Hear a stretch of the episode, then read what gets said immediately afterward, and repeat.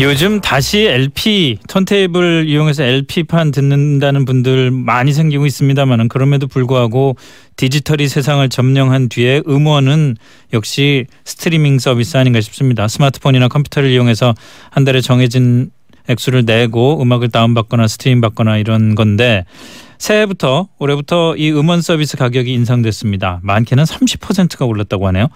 어, 정확하게 얼마나 인상이 됐고 또 왜 인상된 건지 어, 김성수 문화평론가 전화 연결해서 한번 말씀 들어보겠습니다. 안녕하십니까? 안녕하세요. 김성수입니다.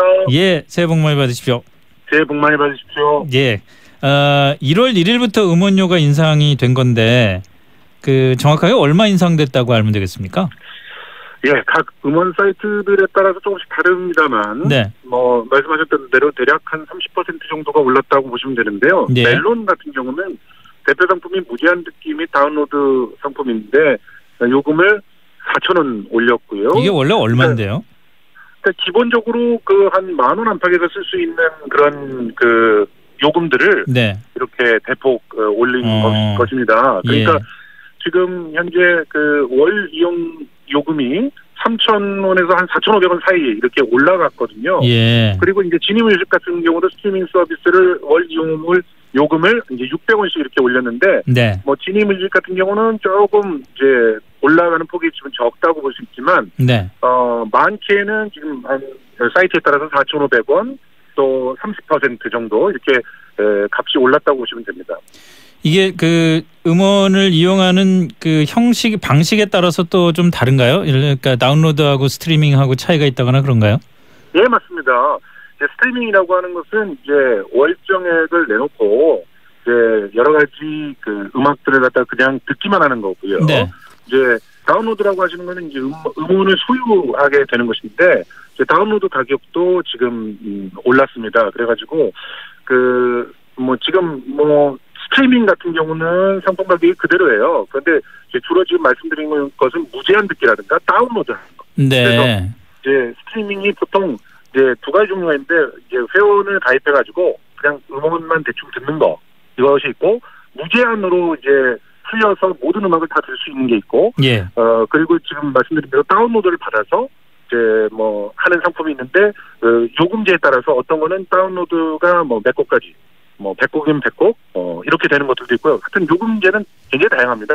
근데 대략적으로 다운로드 중심으로 어, 요금이 올랐다 이렇게 보시면 됩니다. 그러면은 그 음악을 다운로드 받을 수 있는 서비스가 멜론이나 지니 같은 지니뮤직 같은 국내 서비스뿐만이 아니라 해외 서비스도 있는데 예, 대표적인 예, 게 예. 애플뮤직 같은 거잖아요. 네. 해외 서비스의 가격도 올라가는 겁니까? 아니요. 그러니까 그 유튜브라는 경우는 이제 음악이 아니라 동영상이잖아요. 예. 그러니까 이제 일단 여기서 빠지게 된 거고 어. 그 애플 뮤직 같은 경우는 음악과 다른 서비스와의 에, 결합 서비스를 어, 제공을 하고 있기 때문에 뭐 제외됐다 고 얘기를 하는데 네. 뭐 실제로는 뭐 그게 에, 이유다라고 이렇게 생각하지는 않고요. 아마도 그 애플 같은 경우는 그 애초에 제대로 된 그 가격들을 나름대로 조사해서 책정해서 받고 있었기 때문에 뭐 올리지 않아도 되는 것 아닌가 이렇게 추측을 해볼 수는 있을 것 같습니다. 아 이미 비쌌다 이 말씀이네요. 그럼. 예. 예, 그렇게 보셔도 됩니다. 근데 이 예. 음원료 인상을 하게 된 게 그 음악 저작물 사용료 징수 규정이 바뀌었기 때문에 그렇다는 거잖아요. 예, 예. 애초에 이 음악 사- 저작물 사용료 징수 규정이 바뀐 이유는 뭐였습니까? 예, 기본적으로 이제 이전까지는 이제 음원을 어, 그 분배 음원을 판매하는 분- 가격을 갖다 놓고 분배를 할때그 유통을 하는 회사들이 굉장히 많이 가져가게 되어 있었습니다. 유통을 하는 회사들이 그러니까 그렇습니다. 그뭐 멜론이나 지니뮤직 같은 회사들 말씀하시는 거죠? 예, 예, 그렇습니다. 그러니까 예, 그런데 이제 그 올해부터는 저작권자의 몫을 강화를 시켰어요. 아, 예, 그러니까 기존 같은 경우는 특히 그 어, 예를 들어 음, 그 이제 스트리밍 서비스 같은 경우는 예, 아, 저작권자 몫이 기존에 60% 정도밖에 안 됐었는데 네, 그것을 이제 5% 포인트 더 주게끔 이렇게 된 거죠. 네, 그래서 지금 이 음원의 그 어, 수익 그 배분에 있어서 일정 부분 저작권자한테 더 걸게 된 것은 이제 반가운 일인데 네, 그 나눠줘야 되는 부분을 고스란히 요금을 올려서 해결하는 건 아닌가 이런 생각이 드는 그런 아니 그럼 저 이게 그 두 가지가 궁금한 게 생기는 게 방금 지금 김 평론가님 말씀하신 것처럼 그 음악 서비스 유통 회사들이 너무 돈을 많이 가져가니까 그거를 저작권자에게 정당한 요금을 좀 더 줘라. 예. 이게 규정의 취지인데 많이 가져가는 유통 서비스 회사는 한 푼도 손해를 안 보고 그걸 소비자 보고 더 내라 이게 돼 버린 거잖아요. 예, 그렇습니다. 어, 그럼 이거를 제한할 수 있는 규정은 없었던 모양이네요. 예, 사실은요. 어. 우리의 음원 가격이 너무 턱없이 쌌던 게 사실이거든요. 그건 그런 얘기는 많이 있었죠. 예, 그렇습니다. 예. 그러다 창작에 보니까 대한 보호가 참 부족했다. 대, 대접이 예. 부족했다 이렇게 얘기가 많았죠. 그러니까 쉽게 말해서 이 두 가지 문제가 다 있었습니다. 자, 일단 첫 번째 음원 자체의 가격이 너무 싸졌어요. 이것은 예. 유통업체들이 대부분 자신들의 지위를 이용해서 이제 그 소비자들한테 서비스를 한다는 명분 하에 네. 어 금액을 낮게 받는 것을 창작자들한테 강요해 왔던 거죠 사실상 음, 음. 그러니까 원래 뭐 한 곡당 한 가령 이제 뭐 적정한 가격이라고 하는 것은 없습니다 그렇지만 그 일단 천 원 정도 받는 것이 적정하다라고 이렇게 본다면 우리나라 같은 경우는 대략 한 어, 500원 정도로 어이구. 가격을 받아왔던 거예요. 거의 반값으로 후려쳐져 있다라고 분석을 어, 많은 그 전문가들이 했었거든요. 이 백화점이나 대형 매장들이 입점 업체들한테 입점하게 해주는 대신에 값을 후려치는 거랑 똑같은 거네요. 정답입니다. 예. 바로 그런 방식을 음원에서도 했다는 거죠. 그런데 그 유통회사의 지위가 워낙 막대하고 그 음원을 살리고 죽이는 것을 다 음, 유통회사들이 하다 보니까 울며 겨자 기록을 들을 수밖에 없었던 건데 예. 이제 그 창작자들의 목소리가 막 커지고 창작자들끼리 정확하게 음원에 대해서 배분받아야 된다는 목소리들이 커지니까 자기 목소리를 갖다 내줘다가는 자기네들이 수익 구조가 굉장히 악화될 것 같았거든요. 예. 그러니까 일단은 가격을 올리면서 이 문제를 갖다 해결을 하려고 했던 걸로 봅니다. 그리고 지금 실제로 그렇게 가격이 올라갔다고 해서 뭐 우리나라에서 다운로드나 스트리밍을 받는 그런 금액이 뭐 다른 나라에 비해서 엄청나게 비싸지거나 그런 건 아닌데요.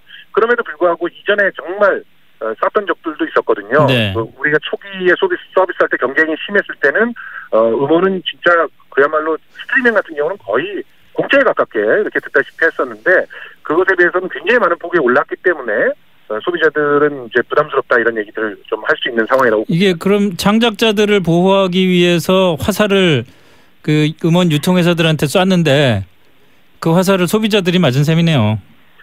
예, 그렇습니다. 사실 이런 게 이제 굉장히 딜레마인데요.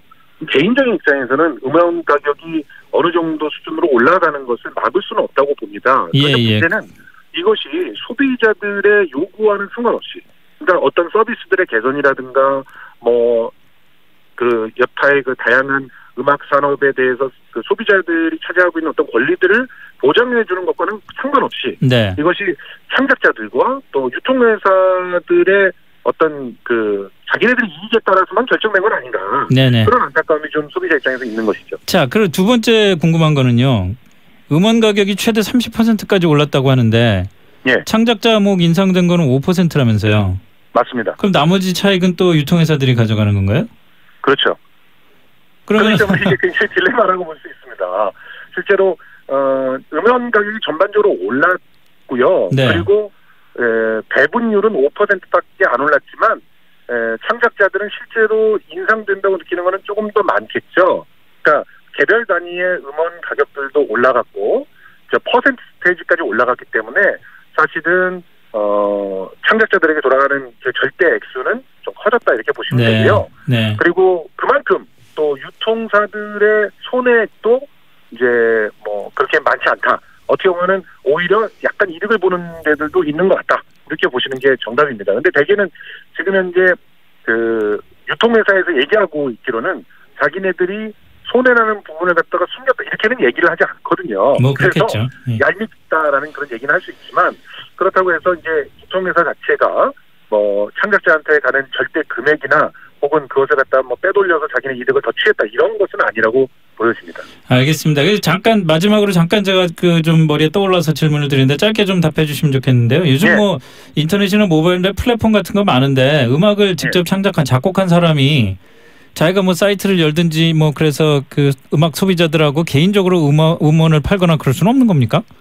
예, 그런 시도 중에 하나를 윤종신 씨 같은 경우는 하고 있죠. 예. 그렇지만 이제 그것이 모두가 선택할 수 있는 그런 방법은 아니라고 보고요. 또 이제 사용자 편의상 그것이 또 완전히 바람직한 일은 또 아니라고 봅니다. 그러니까 우수한 플랫폼을 만들어서 저렴하고 또 어, 양질의 서비스로 이렇게 소비자들이 들을 수 있게 해주는 것이 가장 좋은 일이라고 볼 수 있겠죠. 예. 알겠습니다. 너무 소비자들 부담만 많았으면 안 됐으면 좋겠다는 생각도 들고 또 그러면서 또 창작에 대한 제대로 대접도 해야 된다는 것도 있고 그래서 좀 고민스러운 그런 문제 아닌가 싶네요. 오늘 말씀 잘 예. 들었습니다. 고맙습니다. 고맙습니다. 네, 지금까지 김성수 문화평론가와 말씀 나눠봤습니다.